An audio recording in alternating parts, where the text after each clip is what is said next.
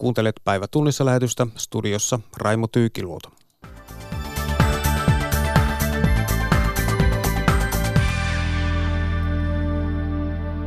Saksan talouden supistumisen odotetaan heijastuvan myös Suomeen. Yhdysvallat ja Tanska jatkavat sanasotaansa Grönlannista.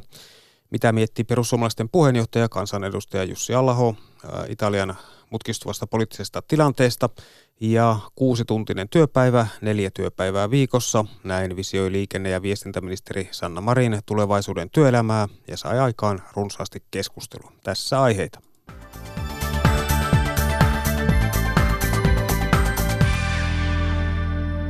Saksan talouden supistumisen odotetaan heijastuvan myös Suomeen. Vaikutukset tulevat kuitenkin viiveellä, eikä Saksan ajautuminen taantumaan ole vielä varmaa. Suomalaisfirmojen on silti syytä varautua kilpailun kiristymiseen. Jari Järvinen. Euroopan talousmoottorin rattaissa on nyt pahasti hiekkaa. Sijoittajien luottamus Saksaan on romahtanut. Toinen toistaan synkempiä talousindikaattoreita julkaistaan lähes viikoittain. Hätäisimmät veikkaavat Saksan ajautuvan taantumaan tänä vuonna. Saksalais-suomalaisen kauppakamarin varatoimitusjohtaja Jan Feller rauhoittelee tilannetta. Oikeastaan ennusteet on, että tänä vuonna ei ole vielä valtavaa muutosta, että jos tulee taantuma, niin sitten se tulee ensi vuoden aikana. Vielä ei olla yksimielisiä siitä, että tarviiko reagoida vai ei, mutta jos, niin esillä on elvytystoimenpiteet. Ennen kaikkea Saksan kruunun jalokivi eli autoteollisuus yskii. Se näkyy aivan varmasti myös meillä. Yksi tärkeimmistä vientifirmoistamme on Daimlerin sopimusvalmistaja Valmet Automotiven Suomen yksikkö. Ensimmäiset vaaran merkit nähtiin jo keväällä. Suurin yksittäinen osa on tällä hetkellä ajoneuvot. Siinä on uuden kaupungin autotehtaalla iso rooli. Se mahdollisesti näkyy sitten suhteellisen ajoissa, että nyt huhtikuuhun mennessä niin Edelleen Suomen ajoneuvovienti Saksaan on kasvanut 2 prosenttia, mutta se ei ole läheskään niin vahvaa kasvua kuin vuosi sitten. Suomen vienti Saksaan on käytännössä kokonaan yritysten välistä kauppaa. Sinne viedään autojen lisäksi muun muassa koneita, koneiden osia ja tietenkin metsäteollisuustuotteita. Eivätkä suuret Saksan markkinat katoa minnekään mahdollisesta notkahduksesta huolimatta. Tässä saksalais-suomalaisen kauppakamarin varatoimitusjohtaja Jan Fellerin neuvot suomalaisviejille. Myyminen saksalaisille firmoille tulee olemaan kilpailutumpi. Palkkaisin Saksaa puhuvia myyjiä. Satsaisin siihen, että Saksassa kun mennään myymään, niin on kotiläksyt tehdyt, tehtynä. Käytetään palveluita, joita täällä on viennin edistämisapuna, jotka on toiminut aika hyvin. Ja vaikka Suomen tavaravienti Saksaan vähän nuukahtaisikin, palveluviennissä näkymät ovat paremmat. Jari Järvinen toimitti. Yhdysvaltain presidentti Donald Trump ja Tanskan pääministeri Mette Frederiksen ovat jatkaneet sanailuaan Grönlannista. Trump katsoo saaneensa tanskalaisilta aiheettoman ilkeää kohtelua ehdotettuaan heille Grönlannin myymistä. Harry Truman had the idea of Greenland. I had the idea. Other people have had the idea. It goes back into the early 1900s. Tanska on noussut tikun nokkaan täällä Washingtonissa. Presidentti Trump ehdotti viikonvaihteessa, että Yhdysvallat voisi ostaa Grönlannin. Tanskan johdon tyrmättyä tarjouksen Trump peruutti sovitun vierailunsa Kööpenhaminaan. Hän on edelleen närkästynyt saamastaan vastaanotosta. Now Denmark, I looked forward to going, but I thought that the prime minister's statement that it was absurd That was a, it was an absurd idea, was nasty. I thought it was an inappropriate statement. Aion mennä Tanskaan myöhemmin, mutta pääministerin lausunto, että ehdotukseni Grönlannista oli absurdi, on ilkeä ja sopimaton lausunto. Hän olisi voinut vain vastata, että emme ole kiinnostuneita myymään, Trump sanoi. Trump muistutti, että ajatus Grönlannin ostamisesta ei ole uusi, sitä on pohdittu amerikkalaisissa konservatiivipiireissä jo pitkään. Yhdysvalloilta puuttuu jalansia strategisesti tärkeällä jäämerellä.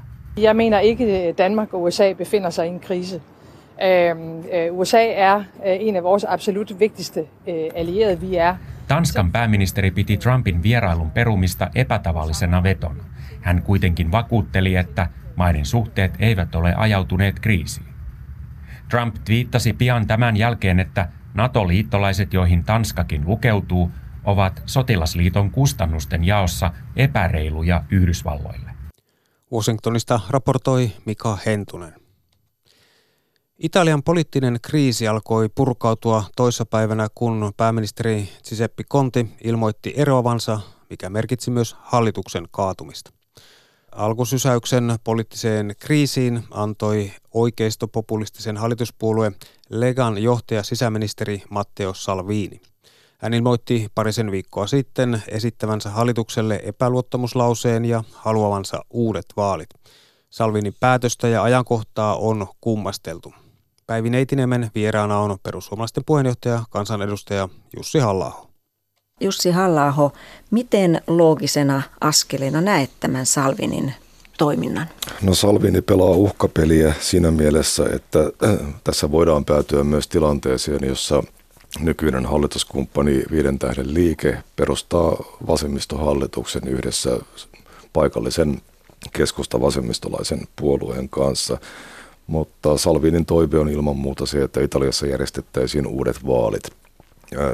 Viime vaaleissa Salvinin puolue Lega sai 17 prosenttia äänistä ja se on pienempi hallituskumppani, mutta tällä hetkellä sen kannatus on lähes 35 prosenttia ja siinä mielessä en pidä tätä uhkapeliä mitenkään irrationaalisena tai odottamattomana. Mm. No onko se päivän selvää, että Salvini haluaa pääministeriksi? On päivän selvää, että Salvini haluaa pääministeriksi ja tietysti ylivoimaisesti suurimman puolueen puheenjohtajana tämä on ihan kohtuullinen tavoite. No hänestä on sanottu, sinäkin puhut uhkapelistä, mutta hänestä on sanottu, että hän pelaa uhkapeliä italialaisten elämällä oman etunsa varmistamiseksi. Perussuomalaisilla on paljon yhteistä Lega-puolueen kanssa. Kuuluitte muun muassa samaan ryhmään Euroopan parlamentissa ja olit saman aikaan Salvinin kanssa meppinä hmm. Brysselissä. Millaisen kuvan sinä olet saanut Salvinista? No Salvinissa täytyy ottaa huomioon hänen hänen kulttuurinen taustansa, aivan kuten kaikissa mepeissä. Hän on italialainen ja Italiassa puhekulttuuri ja esiintymiskulttuuri on hyvin toisenlainen kuin mihin meillä ollaan totuttu. Eli poliittinen esiintyminen on hyvin räiskyvää, räiskyvää kaikin puolin. Et suomalaisen on ehkä vaikea samaistua siihen. No ajatteleeko hän lähinnä omaa etuaan, oman suosionsa kasvattamista vai italialaistenkin elämää? Minun mielestäni kaikki hänen toimensa Italian sisäministerinä ovat nimenomaan tähdänneet siihen, että hän haluaa puolustaa Italian ja italialaisten etua.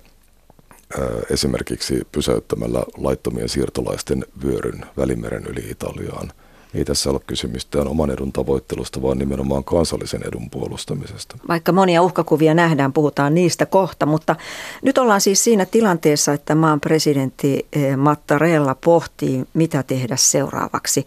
Vaihtoehtoja on ainakin kolme, eli virkamieshallitus jatkaa, äm, tulee uudet vaalit tai sitten uusi hallitus kokoonpano ilman vaaleja, viittasitkin jo tähän. Mm. Eli silloin ollaan tosiaankin puhuttu tästä eh, keskusta vasemmistolaisen demokraattisen puolueen ja, ja viiden tähden, nykyisen hallituspuolueen viiden tähden liikkeen mahdollisesta äh, hallituksesta. Äh, tätä ratkaisua odotetaan ehkä myöhään tänään tai sitten huomenna. Jussi halla mitä vaihtoehtoa sinä pidät todennäköisimpänä? No pitäisin edelleen todennäköisimpänä ja tietenkin toivottav- toivottavimpana sitä, että Italiassa järjestettäisiin uudet vaalit, jotta puolueet pääsisivät tässä tilanteessa mittaamaan todellisen kannatuksensa. Edellisissä vaaleissa viiden tähden liike oli suurin puolue, mutta sen kannatus on romahtanut johtuen käsittääkseni siitä, että viiden tähden liike on osoittautunut hyvin Eurooppa-federalistiseksi puolueeksi, vaikka se markkinoi aikanaan itseään nimenomaan, nimenomaan EU- ja eurokriittisenä puolueena. Eli sen kannattajia on siirtynyt huomattavissa määrin Leekan riveihin. Toisaalta perinteisen keskusta-oikeiston kannatus on romahtanut kokonaan. Mm. No voiko, kun sanoit, että, että tuota, olisi looginen askel uusi, uudet vaalit, mitkä hyvin todennäköisesti juuri tarkoittaisivat Salvinin äh, tuota, puolueen suurta vaalivoittoa. No jos sitten ajatellaan niitä uhkakuvia, mitä on esitetty. Italia on Euroopan kolmanneksi suurin talous. Hmm. Se julkisen talouden velkasuhde BKT on toiseksi suurin Kreikan jälkeen, eli hmm. sillä menee todella huonosti. Sen lisäksi Salvini on kyseenalaistunut nämä EUn budjettikurisäännöt ja edessä pitäisi olla vielä uuden budjetin tekeminen, niin mitä Italiassa tapahtuu, jos, jos tulee uudet vaalit, jos Salvinista tulee pääministeri, niin, niin miten, miten Italian talous kestää Salvin? No Salvinin tulo pääministeriksi tietenkin tarkoittaisi tietynlaista paradigman muutosta Italian politiikassa. Hänen tavoitteena on irrottaa Italia eurosta – ja monen näkemys on se, että siis sekä Italiassa että muualla Euroopassa se, että euro on sopinut yhteisvaluuttana erityisen huonosti Italialle. Italian talous on kärsinyt stagnaatiosta koko euron ajan ja kotimainen teollisuus on käytännössä tuhottu, mikä näkyy korkeana työttömyytenä. Ymmärrän hyvin ne tyytymättömyyden aiheet, jotka saavat ihmiset äänestämään Leekan tarjoamaa vaihtoehtoa. Mutta entä sitten ihan konkreettisesti se talouspolitiikka, mitä hän on luvannut, kun ajatellaan, että, että Italian alijäämä on jo nyt siellä kolmen prosentin rajalla, mikä on, minkä ylittäminen toisi EUn sanktiot mukaan. Ja nyt aivan vasta eh, Salvini on puhunut veronkevennyksistä ja että alijäämä voisi kasvattaa 5 prosenttiin, niin et, jos ajatellaan näin isoa taloutta ja tällaista talouspolitiikkaa, eikö se yhtään huolestuta sinua? Eikö, eikö Salvini pitäisi nyt alkaa vyön kiristyslinjalle. Niin, toisaalta Salvini on ehdottanutkin vyön kiristyslinjaa sellaisissa menokohteissa, jotka eivät kuulu millään tavalla prioriteetteihin, kuten esimerkiksi afrikkalaisia lähi-itäläisen ma- maahanmuuton Mutta ne ovat aika pieniä tässä suuressa pieniä, kokonaisessa. Ne ovat Italian kohdalla aivan valtavia. No entä kuluja. tämä alijäämän kasvattaminen näin reilusti? Niin, budjettikurissa pysyminen tarkoittaa lisää kurjuutta italialaisille yhdessä lisääntyvän työttömyyden ja laittomien siirtolaisten vyöryn kanssa – jos budjettikurissa halutaan pysyä ilman, että mitään muuta muutetaan Italiassa, niin, niin se on oikeastaan johtanut juuri tähän poliittiseen tilanteeseen, jossa Italia on tällä hetkellä. Eli jonkinlaisia ratkaisuja siihen pitää etsiä. Minun mielestäni Salvinin politiikassa ei pidä takertua yksittäisiin yksityiskohtiin, vaan katsoa sitä kokonaisuutena, mihin hän pyrkii. Mutta Italian talouspolitiikka on aika iso kokonaisuus, ja mm. jos se ajaa, jos se uhkaa ajaa koko Euroopan uuteen eurokriisiin, niin eikö sellainen yhtään hirvitä? No niin, Salvinin tavoitteena on nimenomaan irrottaa Italia eurosta. Mutta nyt lähinnä puhun esimerkiksi siitä lokakuussa tehtävästä budjetista. Niin on ihan selvää, että jos Italia alkaa lipsua budjettikurista ja yrittää siirtää omia velkojaan niin sanotusti muiden maksettavaksi samalla tavoin kuin Kreikka teki kymmenen vuotta sitten tai on tehnyt sen jälkeenkin vuosikausien ajan, niin se ei ole muun Euroopan kannalta siedettävä tilanne. Toisaalta tällä nykyisellä linjalla, jota euroaikana on harjoitettu Italiassa, ei selvästikään voida jatkaa. Se alkaa käydä poliittisesti mahdottomaksi mille tahansa hallitukselle. Joten minun mielestäni tässä tilanteessa on aivan looginen johtopäätös se, että Italia on syytä irrottaa yhteisvaluutasta. Mutta se ei siis tapahdu aivan heti, jos, ei näin, jos näin tekisi. Eli, eli soppa saattaisi syntyä jo paljon, sitä, äh, paljon aikaisemmin. Varmasti syntyy soppa. Mm. No, Jussi Halla-aho, Venäjän presidentti Vladimir Putin ja presidentti Sauli Niinistö tapasivat eilen täällä Helsingissä. Mikä vierailussa oli mielestäsi huomionarvoista? No näin korkealla tasolla vierailut harvoin tarjoavat mitään kovin suuria yllätyksiä etenkin kun vastaanottajana on Suomen kaltainen varsin pieni maa, eikä varsinainen Venäjän, sanotaanko, me emme ole samalla tavalla vastakappale Venäjälle kuin vaikkapa Yhdysvallat olisi. Mielestäni mitään kovin yllättävää ei tapahtunut, mutta toki voidaan todeta se, että ei suomalais- suomalaisilta isänniltä kovin kriittisiä puheenvuoroja Putinin suuntaan tai Venäjän suuntaan kuultu.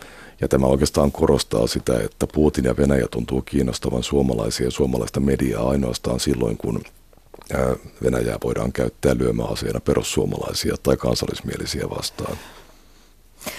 No kuitenkin se tiedetään, että presidentit keskustelivat Itä-Ukrainan tilanteesta ja ensi kuun puolivälissä presidentti Niinistö matkustaa vierailulle Ukrainaan.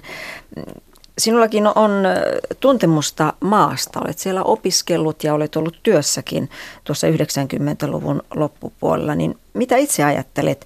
Millaisena pidät presidentti Niinistön mahdollisuuksia jotenkin edistää rauhaa Ukrainassa?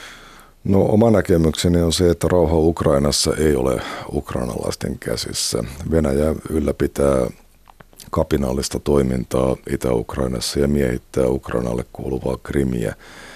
Ja on aika vaikea nähdä, että tätä, näitä ongelmia voitaisiin ratkaista muuten kuin Venäjän aloitteesta. Ja Venäjää pitää tietysti pyrkiä kaikin keinoin suostuttelemaan ja vakuuttamaan siitä, että on Venäjän oma pitkän tähtäyksen strateginen etu olla mahdollisimman hyvissä väleissä kaikkien kanssa ja normalisoida kaupalliset ja diplomaattiset suhteet muiden maiden kanssa. Tapahtuuko tätä? En suhtaudu tähän kovin optimistisesti.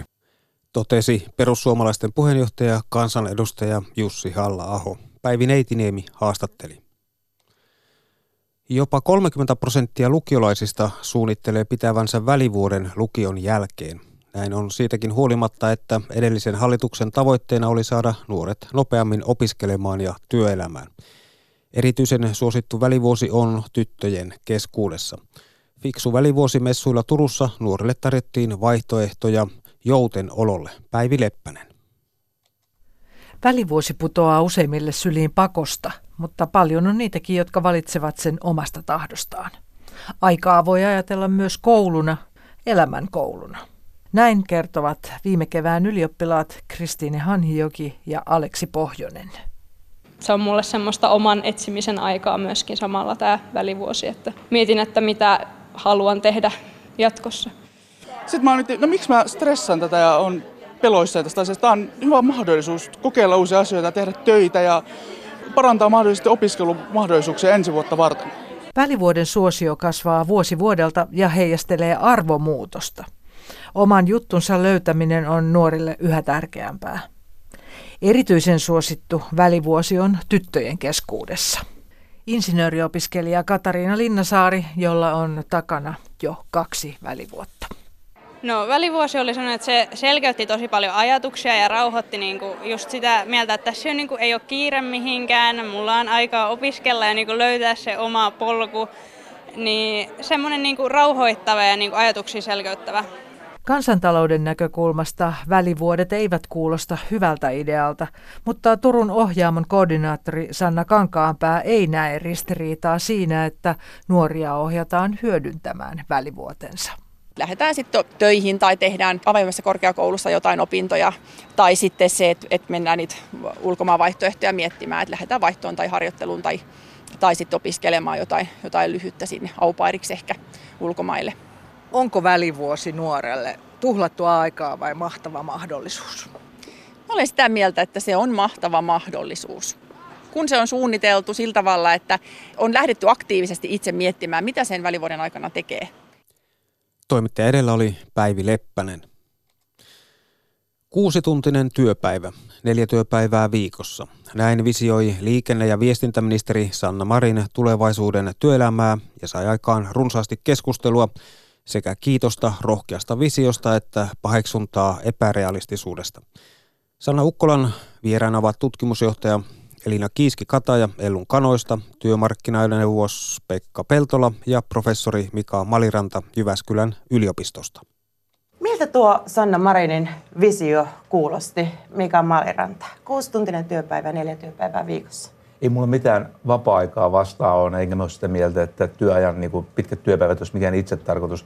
Mutta kyllä minusta vaikuttaa, että tämä ei ole lyhyellä, keskipitkällä eikä edes pitkällä aikavälillä taloudellisesti realistinen. Minkä takia ei? Se, se että meidän, meidän väestörakenne muuttuu, meidän itse asiassa, tota, me tarvitaan yhä enemmän sellaisia työkäsiä, jotka hoitaa ihmisiä – Nämä on sellaisia asioita, jotka eivät tota, ratkea työaikaa lyhentämällä. Me tarvitaan itse asiassa hoitajamitoitukseen niin kuin enemmän työtunteja, enemmän työresursseja. Nämä on meidän akuutteja kysymyksiä tämän vaalikauden aikana ja seuraavien vaalikausien aikana. Mm.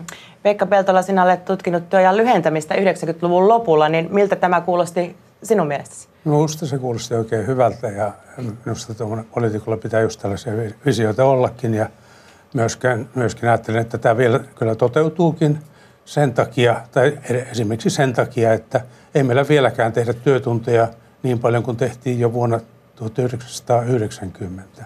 Mm. Vaikka työvoima on lisääntynyt, työikäiset on lisääntynyt, niin, niin työtunnit on alentunut, koska kyllä tämä teknologia kuitenkin vie enemmän työpaikkoja kuin se tuo, vaikka toisin väitetään. Kuulosti hyvältä, mutta kuulostiko realiselta, realistiselta visiolta tähän hetkeen, jos puhutaan? No ei, kun se joskus pitää aloittaa ja ei, ei tällaista asiaa voi kertarysäyksellä laittaa. Se pitää mennä, mennä tuota pala palalta. Meidän kokeilussakin lähdettiin siitä, että pannaan yksi tuotantolinja aina yrityksestä kerrallaan ja, tai joku osasto ja katsotaan, miten siinä käy. Puhutaan tuosta kokeilusta kohta lisää, mutta Elina Kiiskikatajalta vielä, vielä ajatukset Sanna Marinin visiosta. No mä pidin tosi tervetulleena sen, että poliitikko tekee aika konkreettisen ehdotuksen, joka on tosi kuitenkin tämmöisen tulevaisuuteen suuntaava. Jokainen pystyy tunnistamaan, että on iso ero, onko kuuden tunnin työpäivä vai kahdeksan tunnin työpäivä. Ja mä näkisin, että me eletään sellaista aikaa, meillä on valtavia haasteita. Ilmastonmuutos, globalisaation uudet, uusi vaihe – te, koko teknologinen kehitys, niin kyllä mä niin kuin haluaisin nähdä poliitikkojen ottavan aika niin kuin rohkeasti kantaa siihen, millaisia visioita heillä on ja minkälaisia konkreettisia toimenpiteitä he näkevät, että me niin kuin tulevaisuudessa tarvitaan. Tästähän nousi aika valtaisa polemiikki tästä Sanna Marinin esityksestä tai utopiasta, vaikka hän ei niin konkreettisesti juuri tähän hetkeen sitä välttämättä tarkoittanut, vaan se oli tulevaisuuden visio. Niin miksi tämä herättää näin paljon tunteita? No kyllä me siinä kokeilussa just nähtiin hyvin selvästi, että vaikka yleisö, suuri yleisö ja, ja myöskin media, media, myöskin valtamedia suhtautui hyvin myönteisesti ja kolme vuotta kesti, mutta meillä oli sitä, niitä konkreettisia kokeiluja käynnissä. Niin, niin siihen se kolme vuotta saatiin erittäin paljon julkisuutta, mutta koko sen kolmen vuoden ajan myöskin nousi vahvistui se työnantajien erittäin kova vastarinta siihen, johon se sitten törmäsi loppujen lopuksi – sitten oli hallituskin jo siinä mukana, vaikka tämä oli hallituksen toimintaa. Silloin vielä aloitti 96, niin siinä oli hallituksen päätös ja, ja, ja tuota rahaakin saatiin valtiolta, ei ainoastaan EU. Mm. Miksi tämä herättää niin paljon intohimoja, tämä työajan pituus?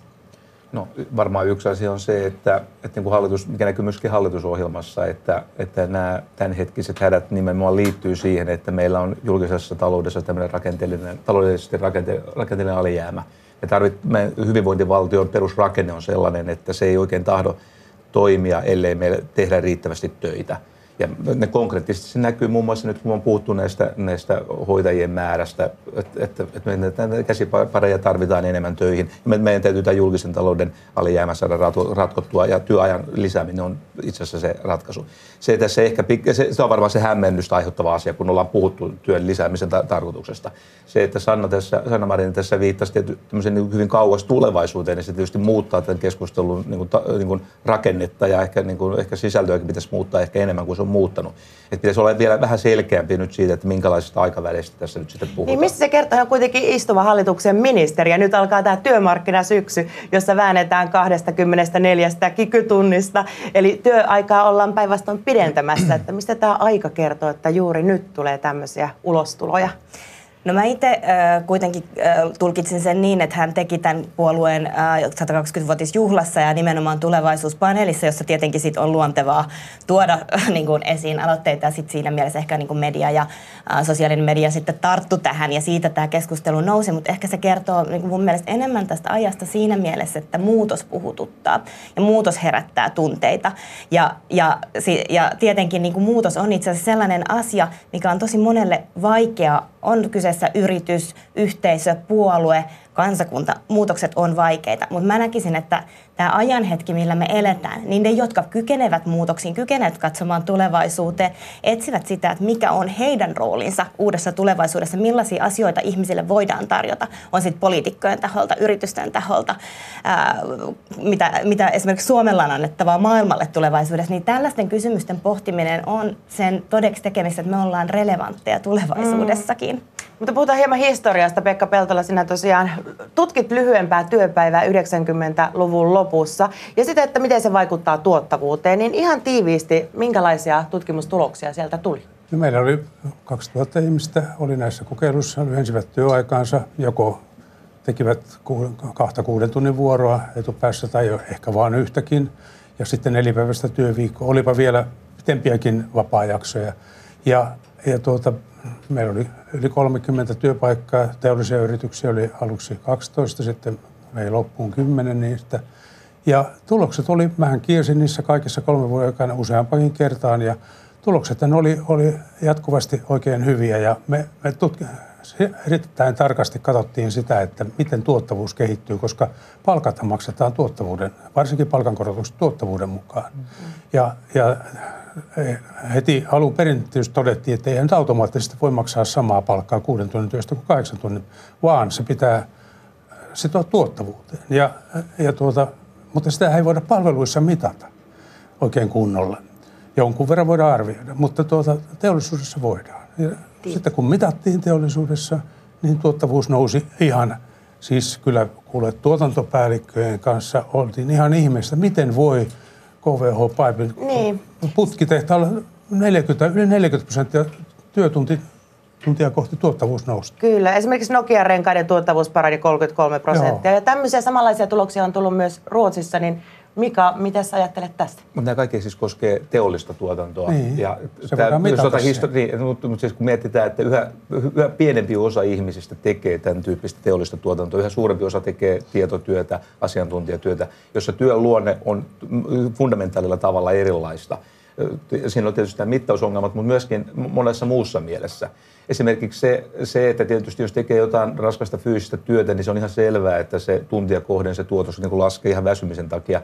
Tietotyössä se on pikkasen sitten erilaista. Mä ajattelen niin kuin asiantuntija, jos ajatellaan niin kuin asiantuntijatyön tekemistä, niin se on hyvin vaikea ajatella, että se, se niin kuin, sen voisi hoitaa 30 tunnin viikkotyöllä, koska sulla menee 20 tuntia ikään kuin sillä, että sä saat selville, että mitä niin kuin on tapahtunut. Niin onko nämä tulokset no, yleistettävissä no, kaikille no, aloille? Kyllä, kyllä, tuota, kyllä myöskin luovassa työssä, jota me itse asiassa kaikki tässä on tehty, niin kyllä me tiedetään hyvin, että, että jos kuusi tuntia tekee intensiivisesti kirjoitustyötä, tutkimustyötä, niin kyllä, kyllä se on pitkä päivä. Kyllä voi olla, että neljän tunnin jälkeen jo rupeaa pikkusen hiipumaan ja, ja se näkyy siitä, jossakin palveluammatissa voidaan itse asiassa selvittää sitä, että, että milloin ruvetaan tekemään virheitä.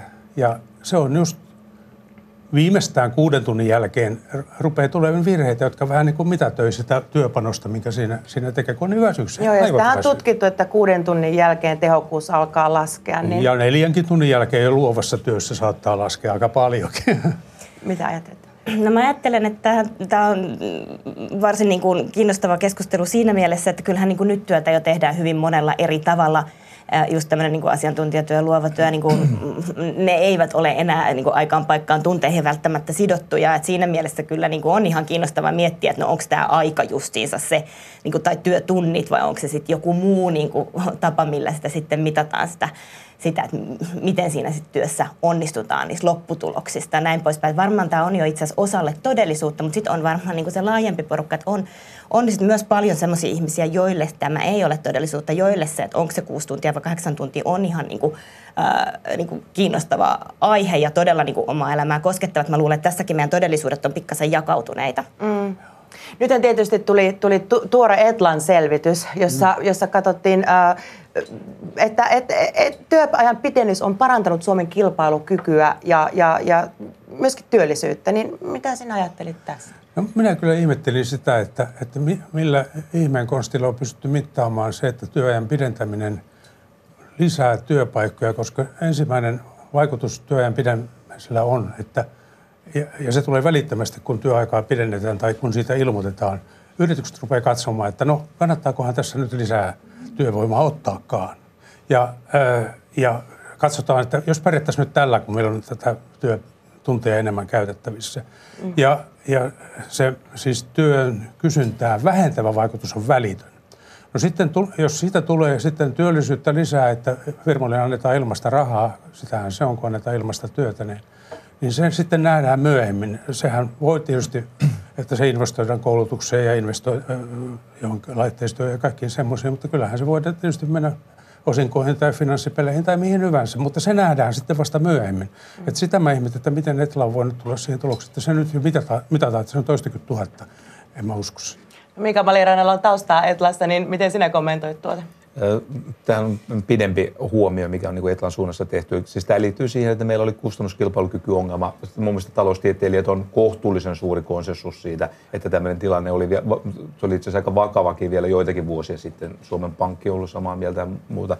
Ja se työajan pidennyshän oli tässä itse asiassa keino vaan alentaa sitä työn hintaa tämän kustannuskilpailukykyongelman ratkaisemiseksi. Ajatus oli se, että, että jos tuntia kohden sen palkka alenee, niin se on yksi tapa parantaa kilpailukykyä, mutta työntekijälle voisi olla parempi, että niiden omat tulot eivät kuitenkaan pienenisi, jos ne vaan tekee niitä enemmän. Eli tästä siinä oli kyse. Sen yritettiin niin ratkaista kaksi asiaa yhtä aikaa. Se, että yritysten kustannuskilpailukyky paranee ja samaan aikaan työntekijät pystyvät kuitenkin niin pitämään yllä sitä tulotasoaan.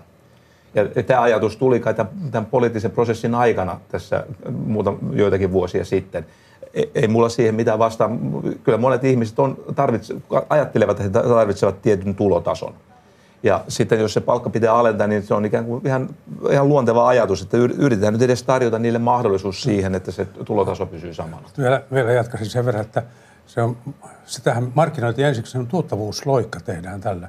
Mutta kun tuntia kohti työttä, tuottavuus alenee, kun työaikaa pidennetään, sehän on ihan tutkimuksen osoitettu. Mutta se oli epäonnistunut sanavalinta. Siis no se, niin, se, oli se, todella, mutta osoitti, että, että päättäjät ei ollenkaan ymmärtänyt, mistä on kysymys, Joo. kun ne sanoo, että se on tuottavuusjuttu. Sitten no kilpailukyky tietysti, jos annetaan ilmaista rahaa yritykselle, niin sehän voi vaikuttaa kilpailukykyä parantamasti ajan mittaan, tietenkin, jos hyvin sattuu. Sanna Ukkolan vieraana olivat tutkimusjohtaja Elina Kiiski-Kata ja Ellun Kanoista, työmarkkinaneuvos Pekka Peltola ja professori Mika Maliranta Jyväskylän yliopistosta. Ja tässä oli päivätunnissa lähetys.